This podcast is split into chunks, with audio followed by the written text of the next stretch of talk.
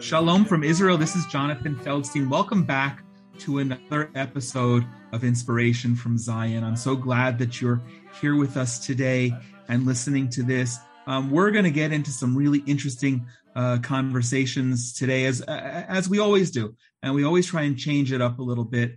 Um, but I'm really excited that as, as a project of the Genesis One Two Three Foundation, we're able to have these conversations and get your input. And I always want to invite you to comment, to ask questions, um, especially for future segments where I might very likely invite today's guest to come back for another one, our Ask the Rabbi section uh, segments that we're that we are uh, doing. So you can ask anything about Judaism, and we want to be able to answer that. And ultimately, our bottom line is to build bridges between Jews and Christians and Christians with Israel in ways that are new and unique and meaningful. And it's a privilege for me as an Orthodox Israeli Jew to be to be speaking with you today from Israel on something that actually has a uh, significant um, biblical connection to us all. Um, our guest today, my guest, our guest, is Rabbi Hayim Leiter. Uh, Rabbi Leiter was born in Philadelphia. He grew up um, there since 1978, and he made Aliyah, came to Israel as a new immigrant in 2009. He has a degree in education from the Jewish Theological Seminary in New York and began studying for his rabbinic ordination at Yeshivat Chovevei Torah in New York, and then came to Israel where he completed his rabbinic ordination at Yeshivat Hamivtar which is in Efrat, where we ha- both happen to live in the Judean mountains, um, in 2011. Um, Rabbi Leiter has been teaching Judaic studies at some really prominent uh, institutions here in Israel, including the Pardes Institute and Midreshet Darkenu. Um, he, we were just speaking before uh, before recording about his um, uh, wonderful experiences performing weddings throughout Israel but he's also uh, got a specialty that's really unique and and probably for a, not probably is for another conversation. Um, he's spent a lot of his time and life over the last uh, probably 15 years studying and and practicing the observance of the Jewish commandment, uh, Brit Milah, circumcision, which we know comes from uh, the commandment that uh, that, A- that God gave to Abraham to circumcise his son. And he studied for two and a half years with some very interesting people who I know, one who's a dentist and one who's a, a pediatrician, all who do this with a tremendous amount of, of love. Um, the, the term in Hebrew, the, the uh, such a title does not have to be a rabbi, is, is a mohel. So Rabbi Leiter has been performing uh, circum, ritual circumcisions as a mohel um, for the better for, for about 10 years. And I do look forward to having him back to discuss that. It's a really great topic. Um, he's written extensively on that and, uh, and on a whole wide range of topics relating to Jewish life and life in Israel uh, for, for a variety of um, uh, websites, including the Jerusalem Post, Times of Israel, Maariv, which is a Hebrew site, and Arutz Sheva uh, here in Israel as well.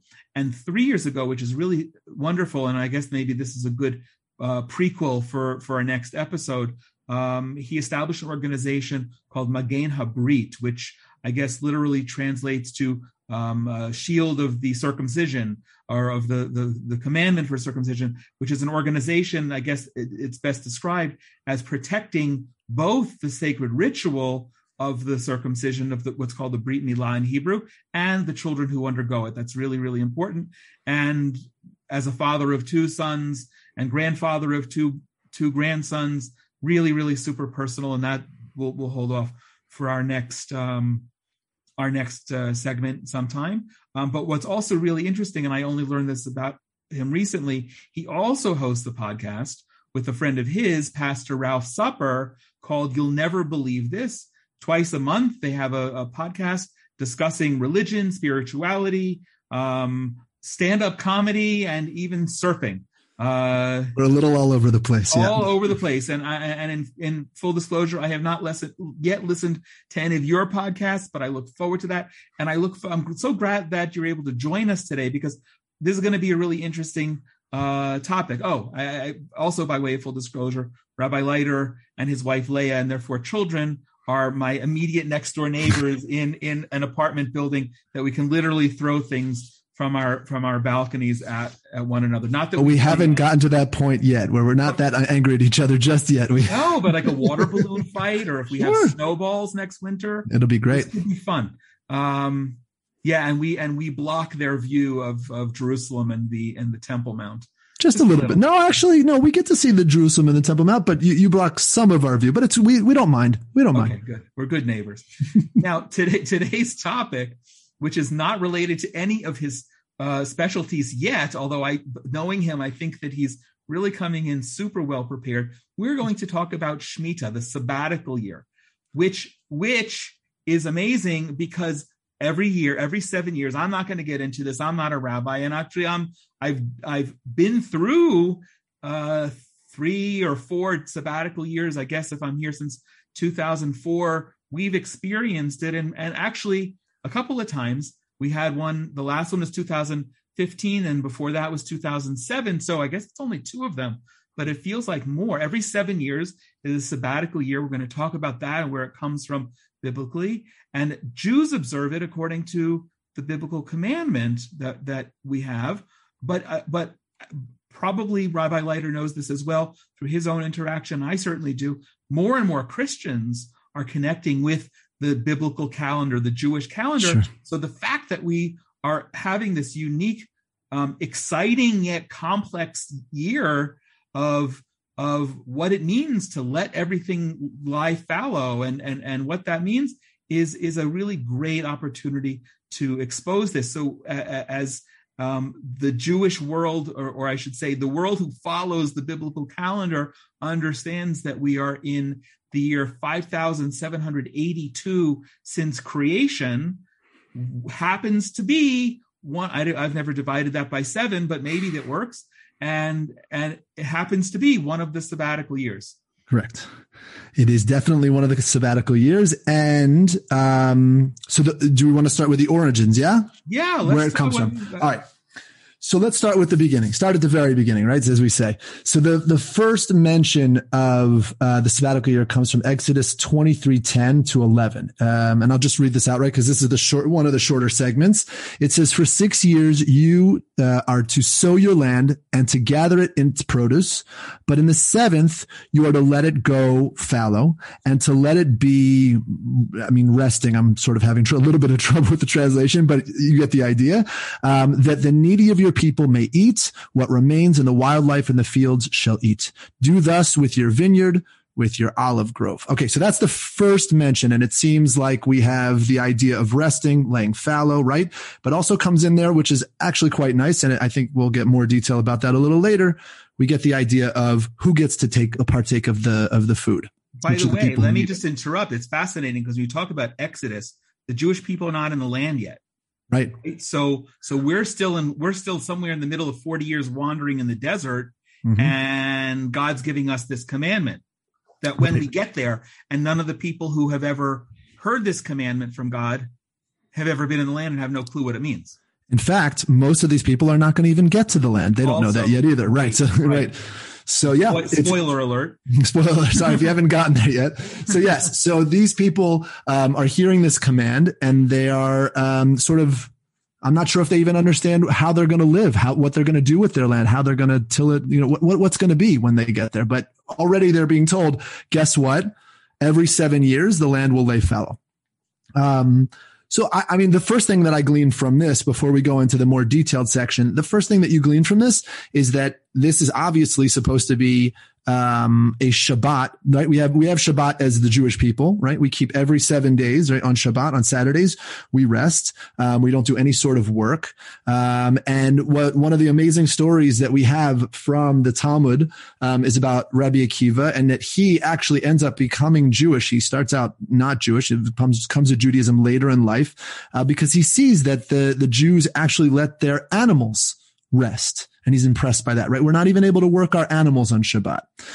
So it starts from us, the people, right? To then the animals. And then you get this next section, which is the land. The land itself every seven years gets a break as well.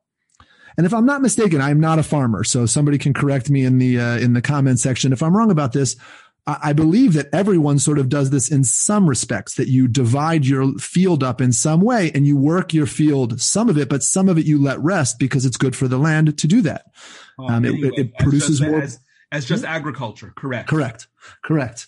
Um, so that's the first section. Uh, and if you don't have any other gleanings, we can go into these sort of more detailed uh, underpinnings of what we get in the next section from the Torah. You ready for the next? Yeah. So, okay. So in, on to, uh, Vayikra, as we call it, Leviticus 25, 1. Um, it's actually the beginning of, uh, if I'm not mistaken, Parshat Behar, which is, uh, on the mountain. Um, God then says again, now Leviticus, where are we now? Um, we've left Egypt. Um, we're somewhere by Mount Sinai. Um, and we're hearing all these commandments from God uh, and still, we haven't even, you know, we're not even on our way to, uh, to the land quite yet. We're, we're just getting the Torah, getting the commandments. And it says, um, God says to us that you shall, right? He said, I don't want to go through every line because it's quite, it's about 22, 21, uh, verses. But if you want to see it, it's verses one to 22. But it says pretty much again, you shall observe the Sabbath for the Lord. There'll be six years yet that you'll work your vineyard and then you won't work it. Um, and it says you shall not reap the aftergrowth of your harvest or gather the grapes, right? And you shall, it shall be a complete rest for the land. It says, but this is the important part, but you may eat whatever the land is, is producing at that time. Okay. So this could have been food that was planted on the sixth year, um, or it could be, uh, food that sort of grew actually on the seventh year. And what's interesting, we'll go into it in another second, is what the status of this food right. is right? Which is a very interesting and important piece. Uh, but it says again, the cattle and the beasts, they'll eat it. Okay. Um, and in this section, it doesn't, if I'm not mistaken, doesn't talk so much about the, uh, the, the people who are in need. Um, but that came up in our first section. Um, and then it says something, and it goes on to another segment, right? First, we've got the whole idea of seven years, letting it rest on the seventh year. But then it says, wait, what happens when you get um, to the 49th and then the 50th year, we get to the thing called the Jubilee year. In Hebrew, we call it the Yovel. Right. Okay. And it says you have to, you have to sound a really loud horn on, uh, which I didn't even notice actually is the, uh, set in the seventh month, right? So all these sevens keep coming up. It keeps repeating. Okay. Um, and you have to blast this loud horn on the day of atonement. Okay. Um, and that horn's going to let everyone know now it's the 50th year. And in the 50th year, um, everything returns to its holding. All right. Now, what does that mean? It means that when we go into the land, we have the land split up by tribe. Okay. All the different areas are given different holdings. And in, in the 49 years previous, we can sell in between the different people. If something comes up, right. somebody needs to sell their land, it gets sold to a, another person from another tribe. That's acceptable. But when we hit the 50th year, everything reverts back. Right. Okay. Everything goes back to its original holding, who, who owned it at the beginning. So then it's sort of a reset for everyone and making sure that, uh, people are not, I don't know if it's taken advantage of, but that everybody, uh, has something. It's all about, in some ways, it's all about social justice in a little way here. Um, say, excuse me for interrupting. No, we're both relatively new in our, in our apartments and most land laws in Israel are similar. You don't buy land outright that technically, according to the, your contract, you're you buying land. Um, it's either for a 49 or sometimes I think a 99 year. It's almost like a lease that technically reverts back to the state which owns the land. So here, so what's interesting is I've heard a couple different things. I didn't do research into that for this specifically. I'm not a, uh, I don't, I don't, I'm not a real estate person, but I have heard that the land, much of the land in Israel is not owned by ourselves. We don't own it, Correct. right? The land itself is not ours. And, and that actually relates to what we're talking about. Yeah. The land here, one of the ideas is the land is God's. That's right. right? It's not our land. Um, and in, in this way, I guess that makes the, uh, the government God, right? Because they own the land. We don't own the land, right? So, but, but the idea that we, um, the contracts, that's going to come up. We're going to talk about that in a second. Okay. So it says when you sell your property to your neighbor, um, it, everyone's going to have that for 49 years. Then it's going to go back to the original owner. Okay. And you can, and, and then it says that the idea is that we're doing all of this. And if you observe this, you'll live in the land in security. Yes. That, this will help us stay in the land. Um, God will be happy with us. The land, as we've heard in other places in the Torah, and, and it will not spit us out, right? Because if we do things that, that, that do not, are not pleasing to God, it's going to spit us out. And we're going to talk a little bit about that philosophical idea, uh, in a couple minutes as well. But, um, and then it says, this is where it gets really interesting. It says, well, what if you should ask, what am I going to eat in the seventh year? Right? Because the seventh year, I'm not allowed to sow. I'm not about to reap. I'm not even allowed to really, right? The only thing, and this, this gets into the more specifics, uh, that the rabbis dealt out, but I'm, I'm only really allowed to, to prune and do those things that I need to do to make sure that my plants don't die. I'm not actually allowed to do anything to increase any of the, the, the things that it's going to produce. Okay. That, that's not allowed during this year. So if you ask, you know, uh, what am I going to eat? God says, don't worry. I'm going to, the yield that you will get in the sixth year is actually going to be sufficient for three years. So into the ninth year, you will be eating still from that, that you got on the sixth year. Okay. So that's, that's, that's that's kind of hard for us to think. I mean, forget us to think about. We have sure. refrigerators and freezers and, mm-hmm. and pantries with dried goods, but think about it. Uh, think about uh, uh, 3,500 years ago. 100%. It, it, we're, we're you're totally living on faith there and and when when the jewish people are given this commandment now maybe it's interesting because we we weren't planting in the desert we were living off of god's uh, maybe that's the lesson. We were living off of God's providence. Okay. Manna every day. So exactly, that's that's what I was going to connect it to. I was going to connect it to the manna, right? To the to the um, that which God gave us while we were living for forty years in the desert. Um, we were given these portions, right? We were given a portion every day, which was supposed to sustain us while we were in the desert, and then on Shabbat we were supposed to take two. Right. Friday. That's Friday. Fr- fr- sorry, Friday for Shabbat. We're supposed to take two, right? And you're not actually supposed to go out and, and, and collect that on, on Saturday. You're supposed to, um, eat the two that you got and that should be sufficient. Uh, as usual, we didn't do the greatest job with that right away. We didn't have the faith that we were supposed to have and, and God gets upset. Long short, in this way, I definitely think um, the connection here is to that that that we are supposed to be having faith in God that He's going to provide us with what we need for the coming years in the sixth year. Um, and then, uh, which is really interesting, if you think about it, the 49th year is going to be a year that lays fallow. And then the 50th year is going to be a year that lays fallow, which makes sense why you would need three years right? Because then you're not going to start planting and harvesting and doing all that until the ninth year that year. So God is saying, don't even worry. Even on that, when the time comes that you're going to have the 50th year to lay fallow for now two years in a row, you will have enough to last you even three years. Very Israeli to tell uh, tell the Jewish people, don't worry. don't worry. Exactly. Exactly. Um, so yeah, so this idea uh, of faith is, I think, paramount here. I think that we're supposed to um, rely on God in this way. We're supposed to believe that God's going to um, provide for us. What's interesting, I'll just say this as a side note, um, is what are we supposed to do as as uh, mortal beings when we don't see it p- playing out that way, right? And and one of the examples that that comes to mind is um, it says in the second paragraph of the Shema, our the closest thing that the Jewish people have to a credo, right, where we say, uh, "Hear, O Israel, the Lord our God, the Lord is one." We say that uh, two times a day. In this, we have two bar- paragraphs thereafter that line, and in the second paragraph it says, "If you're good, you'll get rain. And if you're not good, you won't get rain. And uh, everyone always asks the question, I don't see that. That's not happening. Right. And one of the explanations I've heard, which uh, works, it's not, it's a little bit of an apologetic, but it works is that we're not at that level that, that Bnei Israel even should have been, I should say. The people of Israel weren't even at that level, I think, when they were in the desert, but they were supposed to be at that level.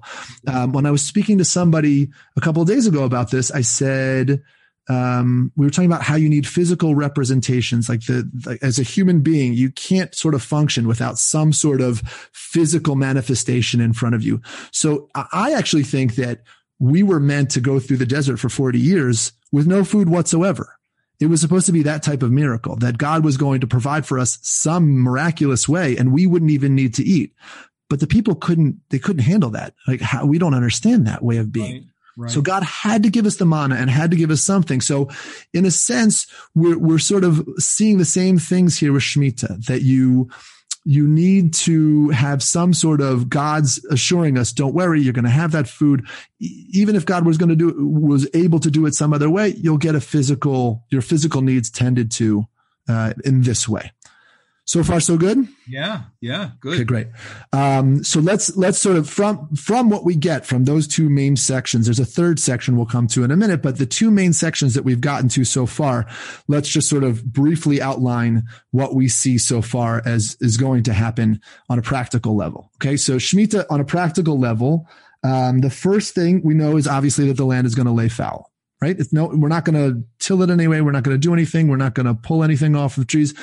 Okay. Um, not to increase off the trees, meaning not pruning the trees, but when right. there's fruit, you're, you, you're, you're not only allowed, you're obliged. You take. I believe that the idea here is, is that the fruit itself might even need to fall off. We'll hold off on that and, and right. say that there might be, but the idea of going around and actually harvesting your area, you're not supposed to do that in a way that you have done before. If you needed, I probably, if you needed to eat something, you could walk in and pull off an apple and eat it, right? That's okay. But we don't want you going in and doing your normal everyday Correct farming.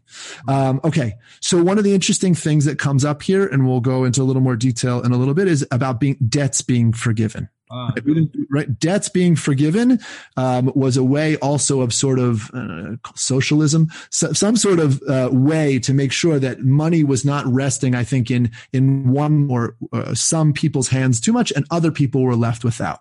So the debts that you had, the the the loans that were taken out, especially on the jubilee year, were then reverted back, and they and they became null and void. Okay. And this led to some problems, which we'll, we'll, we'll talk about. Okay. Um, no, no, no, no, no, no. Uh, just checking to see if there's, ah, this is the, okay. So this is the important point. One of the things that, that the text doesn't say specifically, but does become a major issue is what is the status of the food that we have that comes from the land? Okay. And the, the status of the food, it has what we call in Hebrew, kedusha. Right now, that has that holiness, saying holiness, right? But but I always say kedusha needs a lot of explanation because yes. holiness, right, is not a word that really is a Jewish word. It's it's actually not our word. It's a it's a translation that was later sort of put onto this word. And the kuf dalid resh, which are the three letters which mean kadosh, they actually mean separate. Okay, okay? Give you, I'll give you a great example. The, the great example of, of Kedusha that we have is Shabbat, is the whole, the day of rest, right? People often think because they love Shabbat, right? They don't have to go to work. They don't have to do things. They think this Kedusha means it's elevated, but it doesn't mean that. Okay. Really what it means is it's different from everything else. It's distinct and different in a way. And this is the same thing with this food. The food itself doesn't have um, a level, uh, like it's not, obviously it's not going to taste any better per se. It's not going to be better, but it itself now has some connection to God. Um, and other places we see this is when we would give things over to the temple. Right. And then times when we used to give things to the temple, we would say, um, I'm going to be mekadesh. That's the word in Hebrew for dedicating something to the temple. As soon as you do that, it now has a connection to the, the temple. You don't get to use it. Now here in the food that we have in Shemitah, that's, that's actually the opposite here. It's not that I'm giving it to the temple and now I can't have it. I need to give it to the temple or its monetary equivalent to the temple. Here, I actually do have to eat it.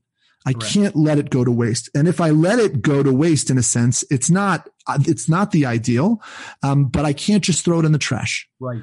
I have to leave it in some sort of container that lets it rot.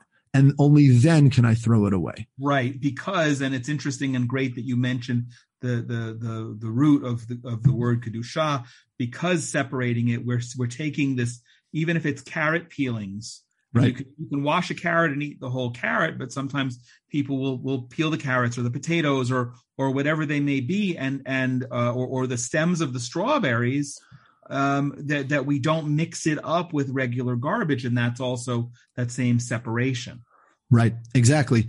Um, and so a lot of people, when I first came to Israel, I, I, I don't even think I knew about Shemitah because it, it didn't even really, I mean, no. in America, it's not something, this is definitely a, what we call talui ba'aretz. That's the Hebrew for this is an, a, a, a, a commandment which only is carried out in the land of Israel. Correct. And there aren't that many of them. Uh, right. The, uh, things Yeah, it's one of the few. There, there are some, but there are there. Are, there's always a debate, right? There's a lot of things that come up, and we say, "Oh, is that something which is only you know dependent on Israel? Is it only going to happen in Israel?" And the rabbis duke it out, and a lot of things we find out, no, actually, we do do them outside of Israel as well.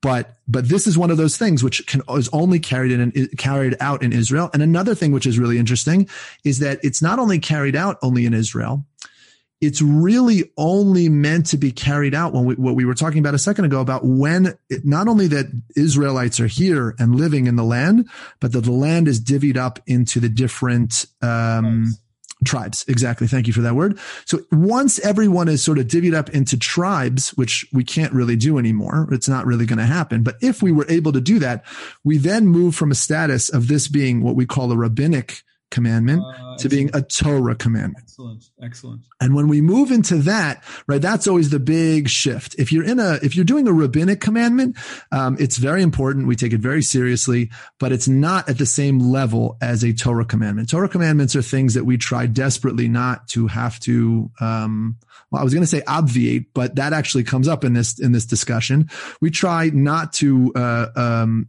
transgress. That's a real bad transgression. If we need wiggle room and we need things to be um, uh, maybe changed in some way, altered in some way, we're much more comfortable doing that with a rabbinic decree as opposed to a uh, Torah decree. So for someone who's not who's listening, who's not really, it's, it's, it's to me it's a clear explanation. But the difference being, uh, we can boil it down to a commandment that's from God Himself, which is right there in the text, versus a commandment that's been interpreted by the rabbis that we accept as an obligation, but it's not directly out of God's mouth. So correct. Correct. Um, and so those that that status um, only becomes um, we only have a full status of Shemitah at that point when we have the the, the different tribes living right, in Israel excellent. in their different areas. That's a, that's um, actually a great that's a great point, and uh, but but we still do it. And actually, uh, before we before we move forward because we, we're we're moving forward and kind of going ahead in terms of how we're practicing and rabbinic versus not right. and already into the carrot peels and what have you.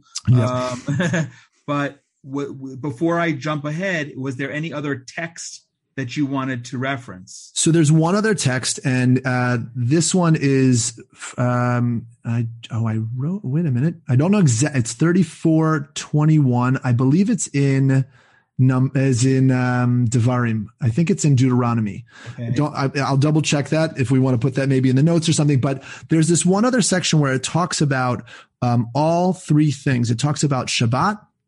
It talks about um, uh, Shemitah and then and Shvit, and it talks about Shavuot. It connects all three, which is interesting because Shavuot, the the holiday of weeks, Pentecost. right? Pentecost. Thank you. Is a is a holiday which is a mirror image that we do every year of this whole layout from uh, sh- the ah, different Shemitah yeah. to to the Yovel to the to the Jubilee year. We we have it days, we exactly days, right.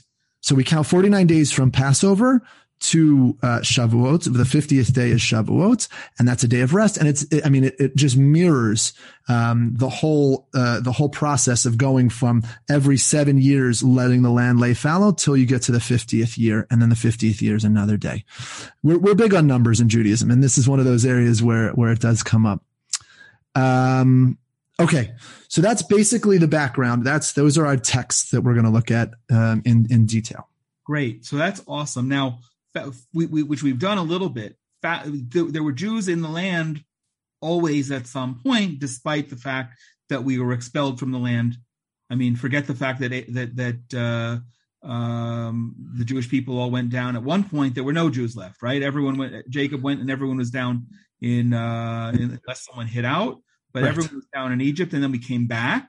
Mm-hmm. 100 years later. And then since then, there's always been a Jewish presence, even with the expulsion by the Babylonians and the expulsion from the Romans. But to me, and I and I and now I'm here too, and I'm not an expert. Matter of fact, I found the first year really ex- the first Shemitah year, the sabbatical year that we were here, very exciting but very stressful because yes. I wanted to do it right, and and there are a lot of nuances. And so when it ended, I wanted to make a shirt that said "I survived" of whatever whatever year it was, fourteen. Right years ago. Right. Um, but in my awareness, the observance of the, the, the Shemitah, the sabbatical year, really only began to come back into vogue, if you will, in the 1800s when we really started to reestablish Jewish life here. And a lot of that Jewish life was um, was agricultural. So you're building, you're draining swamps, and you're you're plant, planting vineyards, and you're planting orchards, and you're planting all this, which becomes the staple of your economy. It's right. no longer you're no longer yes, we're privileged to be back here in the land, unlike the Jews in in uh, in, in the desert for 40 years who God was feeding, and and and many of them were kind of socialist pioneers and right and assumed correctly that they, the work of the the sweat of their brow was was making it all happen. But then, lo and behold, someone comes along and says, "Well, wait a minute, uh, which is that year that we have?" Yep.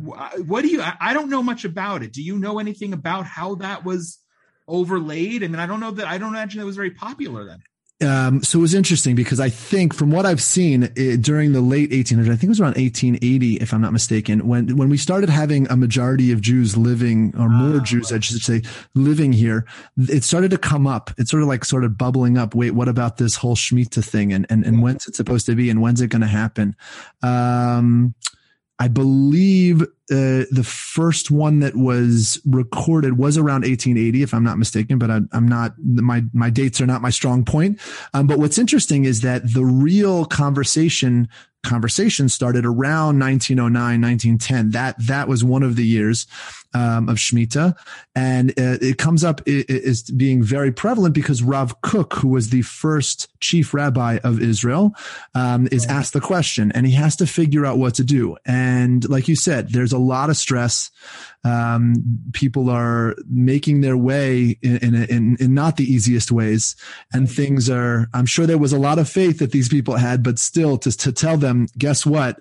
No working the land for this entire time was, you know, I'm sure that people were, you know, f- fearful beyond fearful. Yeah, exactly. Ready to go back to Egypt. So they, so, um, so Rav Kook starts this whole process. Uh, he starts working on, um, his, one of the ways to make it so that the land could still be worked while not being worked. Right. So that's, that's so what you're getting into is I wanted to say a lot of particularly non-Jews, even Jews, look at Judaism as very legalistic. We have a lot of sure. rules, 613 yep. commandments. Shemitah is one of them, mm-hmm. and there are a lot of rules associated with each, with many of them. So you 613 times a certain number, and there's a lot of stuff to follow. But it's all, but but it's also very practical. It's very malleable for real life. So Rav Kook, Rabbi Kook, the first chief rabbi, understood that, understood the circumstances in which this was coming about. And, and so what was his innovation? So his innovation was called heter mechira, which means a heter means um, like a permission, right? A, a sort of uh, allowance to do something that you might not have normally done. And mechira means sale.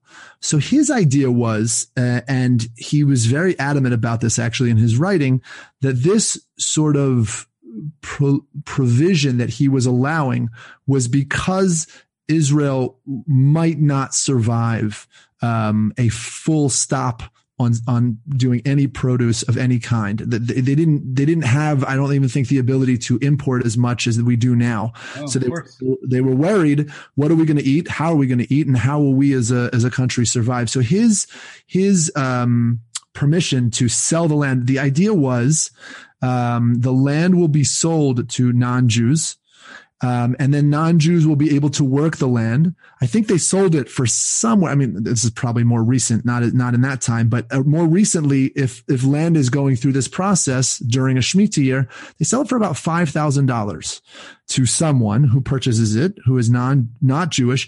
And interestingly, I don't know if Rav Kook made this this provision, but they they make sure that the person keeps the the seven Noahide laws. Oh, nice. very interesting. Important um, it is important, right, that that we are cautious and and and cognizant of our neighbors and and what sort of laws we feel like everyone has to keep. That's the seven Noahide laws, um, which can be you know, we can go into it another time, but, but these people come, they, they buy it for $5,000 ish at this time.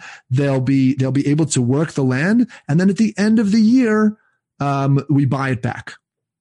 Okay. And so it's, it actually mirrors in some way the process if people have learned about what happens with selling chametz, right? What we have a leaven, exactly. Passover, right? Leaven during Passover. You're not supposed to have any in your house. And so the idea is you sell the leavened bread and you put it into some place. You sort of cordon it off in your house. Um, and then when, when the, the, the Passover holiday ends, it's bought back um, and that process, it's, it's almost identical, except one major thing, which is why this becomes controversial in this day and age, is that the the chametz, the leavened bread or leavened products that I have on Passover, I don't interact with it at all. Right. Here, when you talk about heter mechira, when you're selling the land, you are working the land. So it is a full on loophole as it's one of the biggest loopholes you'll find um, except for probably the other thing that comes up during this time which we'll talk about in a minute um, about the remission of debts. But here heter mechira is one of the main ways that we allow or, or keep food uh, being produced in the land. Um, and some, and I should say it is controversial. Some people are not comfortable with it and some people do not hold, as we say, by heter mechira. They don't buy food, which is heter mechira. They feel that they should do a different process. Right. And there are different processes and, and maybe Correct. we'll have a, a another con or we can go into that briefly. I mean, it's very small. This, the other idea is that what happens is it's called Otzer Beit Din. Okay. And there's a company, if I'm, i think it is a company, but it's also called, there's also been termed Otzer Haaretz. Right. And basically what happens is, is that uh, a Beit Din is known as a religious court. So this religious court is set up to look over the farmers' lands and what's being done on them. They ask the farmers to sign uh, full on waivers saying they're not going to work the land in any way. Um, and all the food is either, um, some of it is, they're, they're, sorry, I'll just, before I get to that, the only food, like let's say that I was to purchase food that comes from Otzer Haaretz, that food, all I'm paying is not actually for the food. I'm paying the expenses for the, for the Beit Din and I'm paying for the salary for the rabbinic court and for its agents, the people who are the farmers. They become the agents of this court. Um, and so that process, a lot of people, I should say a lot, whatever, the people who are not com- comfortable with Heter Mechira, they will hold by Otzer Beit Din. Um, and some of the stuff gets grown in the 60 or some of the stuff is, if they're stuck, they import it. There's lots of different ways that they, they work this out, but it's a way to make sure that, um, there is enough food to go around for everyone, um, but yet we're not working the land at all in a sense. Right. And actually, you, before I go, go into the, the, question I was going to ask you, we also have here, because we live among a lot of Arabs, um, 20% of the state of Israel's uh, Israeli uh, Arab citizens, and another couple of million uh, Arabs in Gaza and Judea and Samaria, or, or, what people sometimes refer to as the West Bank. So they're farming and, and they're farming and they find a really great spike in interest in uh, grapes and cucumbers and tomatoes that come from there among mm-hmm. people who don't, who won't use the uh, heter the, the, what my wife calls it's a, a legal fiction. Yes. Uh, which, which is the same as, as the Passover. Now, one thing I wanted to ask you, because I never thought about it, the one the one thing that I know in terms of Passover, when we sell our leavened product, the chametz that we still keep in the house, but it's technically not ours. It's really not an actual sale; it's an option, right? We sell. We we there's someone who who buys it and has a an option to come and claim it at any time. And and when you and I do that every year, we write down what we have. We write down where it's located in our house, and we write down the value. And in order to in order to take it, the non-Jew and in Israel, most of the time that's an Arab um, who who has the option to buy it, has to actually pay up, pay in full. And if by the end of Passover he hasn't exercised that option, then the then the contract or the arrangement is null and void. Is that the same with selling the land, or is there actually a transition? Do you know? So there's a, the one of the big differences um, with selling the land, and uh, there is a process that happens when you have Otzer Beit Din. Another thing that the farmers do is they actually have to sign over and say, "My field is now, as we call in Hebrew, hefker. It's free for all." Right. Right. right. And and what's interesting is I do recall learning from the rabbi who established um, this uh, town that we live in, Rabbi Riskin. Yes. He talked about how um, the process in both, I think, in both legal fictions, both when you're selling your leaven and when you're selling or, or sort of saying that everything I have is hefker, it's free for all. You actually, he would require people to take whatever it was that they were making free for all and put it on their porch. And then he would drive around and take things off of people's porches to make sure that it wasn't a legal fiction, that he was actually carrying out that process. So if we were to walk out and just say, Hey, anybody can take this up, oh, nobody came and then bring it back into our house. That's not, you know, that is a legal fiction. He was doing his best to make sure that these legal fictions um, don't occur. But in a sense, the people who I sell, it sounds like the people who, who are purchasing the land, they own it in some sense. Now, the way that the, the, the food gets sort of transferred to the court and then from the court to the, you know, wholesalers and the wholesalers to the buyers and all those things, those things, it, gets very, very technical. Um, and so we're not going to go into that in full, but it does sound like in some senses, you you're doing you are you are in a process of a legal fiction but in a sense we're doing our best not to make it totally a fiction. Oh no not a, right. It's not in fact it's it's great that you say that because in our previous house when we before we sold and moved to the apartment that we're in we had a apricot lime cherry plum apple uh, the pear tree didn't survive and a grapevine. Wow. and and when those when the fruit came into season during those sabbatical years, the two that we have observed, we actually made a public declaration. The only thing that we did, because we, we, we didn't announce it on Facebook. Anyone who wants sure. apricots, come by, come by and help yourself. And the, actually the main reason for doing that was in fact to protect the tree because people would climb up in the tree and break the branches and uh. we didn't happen. So we told people in the neighborhood whose kids we thought would be smart and respectful. And but I mean, we would give them apricots and and lemons. Oh, right, lemon tree also uh, lemons. And the only thing I was very protective over was my limes. Yeah, very uh, very rare here in Israel. Uh, but but we would. Totally- it was like our Halloween a little bit. You would give it out like a. they would come. They would knock on the door, and you'd say, "Here's some fruits," and you know they'd take their fruits and go with it. Could be. Um, but yeah, no, but we, we, we it, it's actually I find it and maybe this is a good segue into just sort of the the actual practice. I mean, we sure. we talked about we, we talked about not leaving food over, but inevitably you're going to have leftovers. Let's say I had a sure. salad for lunch. Right. And my salad consisted of all things that were grown in the land, and I finished my salad I, because right. I do that. But if I hadn't, then I couldn't have scraped out the extra lettuce and cucumber and tomato mm-hmm. and thrown it in the garbage. A lot of us will keep extra um, receptacles for mm-hmm. This stuff on our kitchens and put that in. Um, it gets more complicated. For instance, on Friday nights, Fridays when when my wife makes chicken soup for Shabbat, right. and the chicken soup has carrots and celery and onion and mm-hmm. turnip mm-hmm. and whatever other so some other veg, vegetable sweet potatoes that are in there so that during the course of the whole year and this is getting i, I want to say before i continue anyone who wants more information should always feel free to be in touch because this should be a dialogue. But so mm. in, uh, inspiration from Zion at Gmail is a place, and we'll, we'll be glad to provide other sources. But because different vegetables and fruits come into season, have different growing cycles, so the onion might be first and therefore subject to the Shemitah rules before right. the carrot or or the celery or something else. But you can really pretty much rest assured that for not just a year, but well into the second year, you're going to be dealing with the issue of what what do you do with your leftover chicken soup?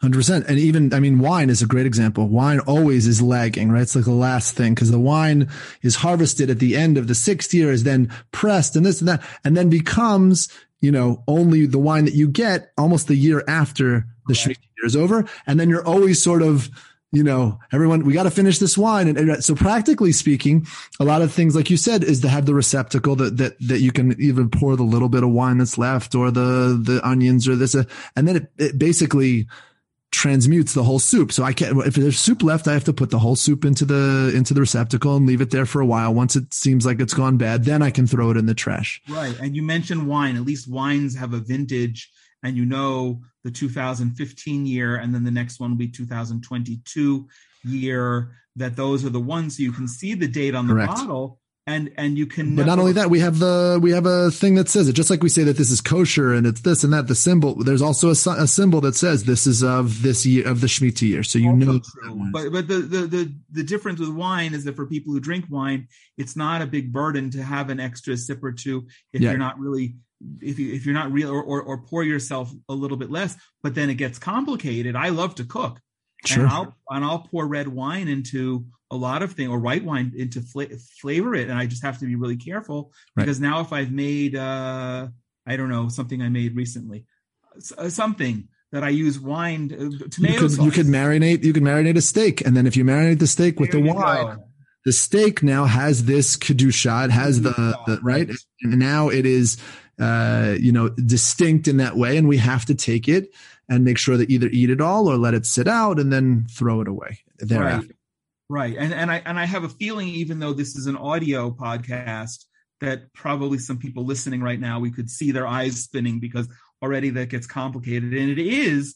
But I, I think just from my perspective, what a great privilege that I have to be able to live here in the land of Israel which happens to also be the state of Israel, mm. at a time where that during every seven year cycle, how I eat what I eat, mm. not just not, not the, the food doesn't just have that status of kedusha of being uh, holy or sacred or or separate, but what I'm doing with it also. Mm. It, it, it's always a constant reminder of of how we connect with God in a really, really practical way that that honestly perhaps no one else in the world literally does or could, could right. even think of.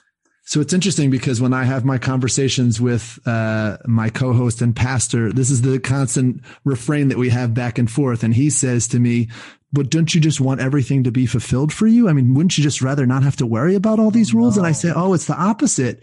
I said, this is exactly what we look for. This is exactly what we love.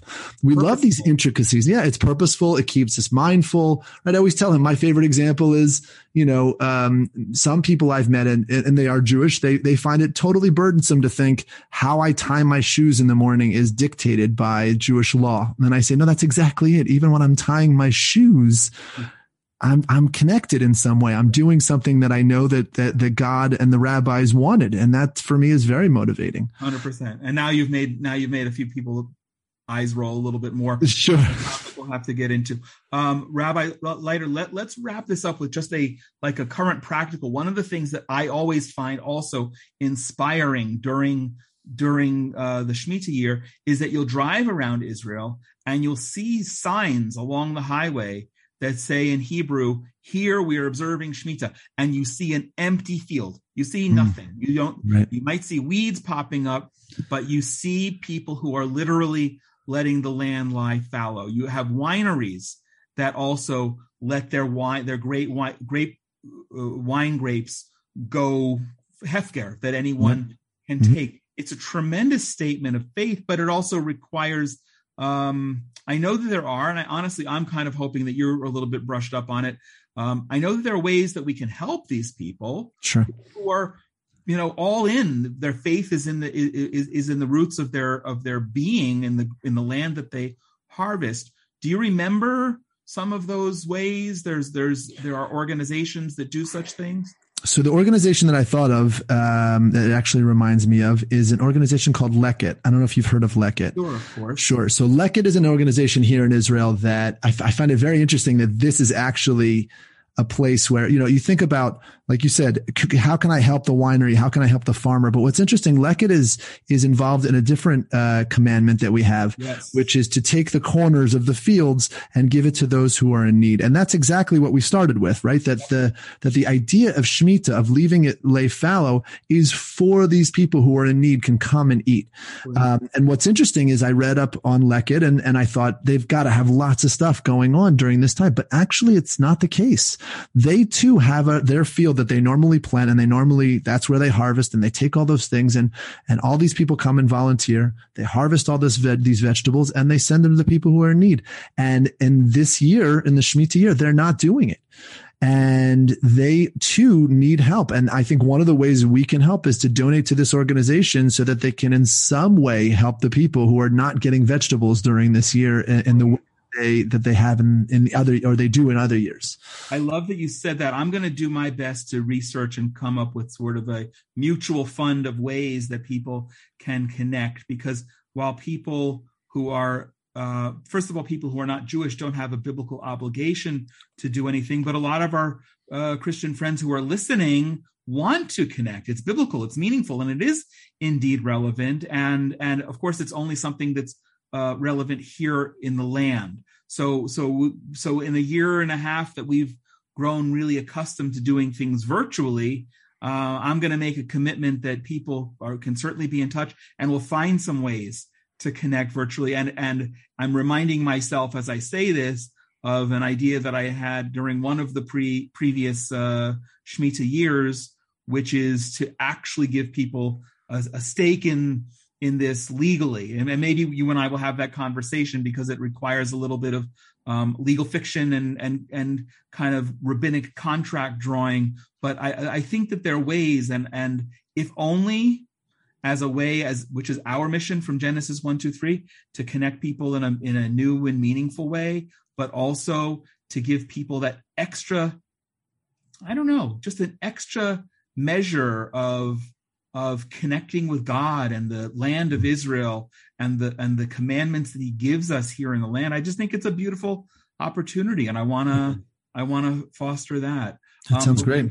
Before we wrap up, is there anything else that you want to add? So uh, it's not as meaningful as what we were just saying, but I want to add one thing which I find uh, uh, very interesting through all of this.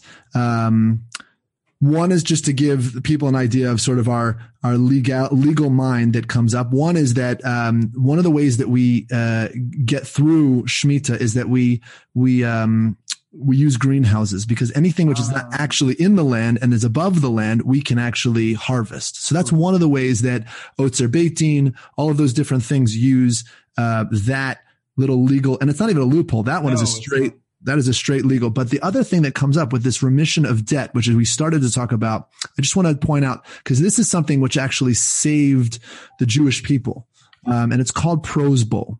Prose yeah. bowl is an idea that the rabbis said um, we see now that just as we have been talking about here, that we are no longer um, an, an, uh, an, agricultural society. We're moving from the from the being in the farms to being into the in, in the cities, and there is a biblical commandment that says we cannot lend and take interest uh, to the Jew, other Jews right? And in fact, it seems that it is fine actually to lend to people outside of our kinsmen and and give to other people and take interest but not to Jewish people. And we realized that's just not going to work. And the other way we realized it wasn't going to work um, was that what would happen if someone was in need and came up to you and said I'm going to take a 50 year loan on the 49th year just before the the jubilee year. And they really were in need. so nobody started lending money. People started saying no. And the whole idea of this was to make sure that the needy had what they needed so the rabbis wrote in a thing and said, no, what we're going to do is we're going to start this thing called a prosbul, which is a, a complete legal fiction. Um, and unfortunately, uh, it, it, it, opens up a wider question of how do we deal with um, Torah laws that that make it almost impossible to live, right? Because this would have been the end of our society if it were. If we didn't have a way that people could lend money when we were starting to live in cities, it would have been the end. And so the rabbis came up with this idea of um, drafting up these contracts, and it's amazing. If you come to Israel and you one day say, "I'm going to get," uh, and have a bank account in Israel, these are the documents that, that have been drafted up by the bank. You will see that this says we are, uh, you're not actually paying interest and, and all sorts of things and, and, and, twisting and turning to try and make it so that the, that the lending can happen and the bank can make money, um, without actually doing it, so to speak. But that's one of the main things that comes up within the whole Shemitah idea. You're leaving us with an amazing cliffhanger oh. for next time. So people, uh, I, I'm, I'm so thrilled and I'm so glad that you ended it that way because people think of Shemitah in terms of the land, and it's not only. Right. And, and, and the social safety net that is built in. Um, I, I, I, I hope that everyone listening has found this as interesting and and and inspiring, um, even if confusing. Uh, and, and, that's okay. And, and guess what? You're not alone. Right, right. Yeah, try. Yeah, come come make a salad in our kitchen this this year. but it's a blessing, and and so I'm grateful. Um, I, am I'm Rabbi Leiter, Hayim Leiter. Thank you so much. Um, I want to wrap up by thanking just a couple of things. Uh, first of all, um, as we're having this conversation, it was something you said earlier. I thought of a uh, a dear friend of mine who died this past year. His name was Naaman King. He mm. was a Mennonite potato farmer, actually not far from where you grew up in Lancaster County, Pennsylvania. Oh wow!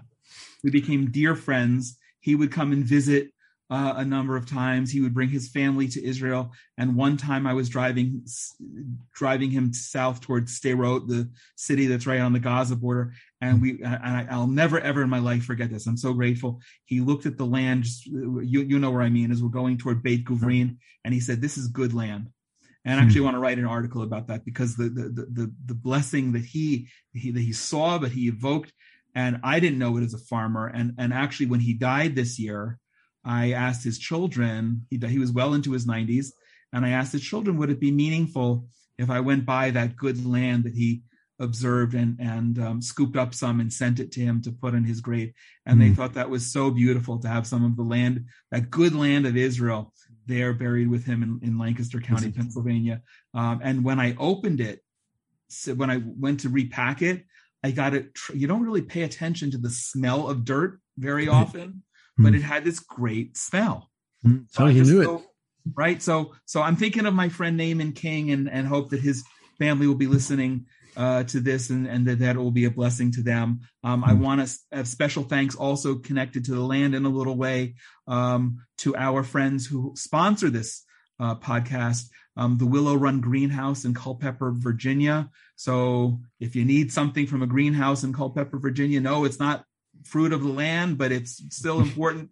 Go and visit them. And if you don't need a tree or a plant, but just want to thank them for making this possible, please do. And our good friends, the Coin family. Um, as always, we really want this to be a dialogue. So please be in touch with us at inspiration from Zion at gmail.com and, and participate. Send us your questions, send us your feedback. We're going to keep having segments like this and specific topics coming up that you that you're asking about. The listener ask the rabbi, and I and I hope that we'll have the privilege of having Rabbi Leiter back again. It'll be my honor. Um, so thank you all for listening. Uh, stay safe and healthy wherever you are, and continue to be blessed. God bless you. על מה שהיה.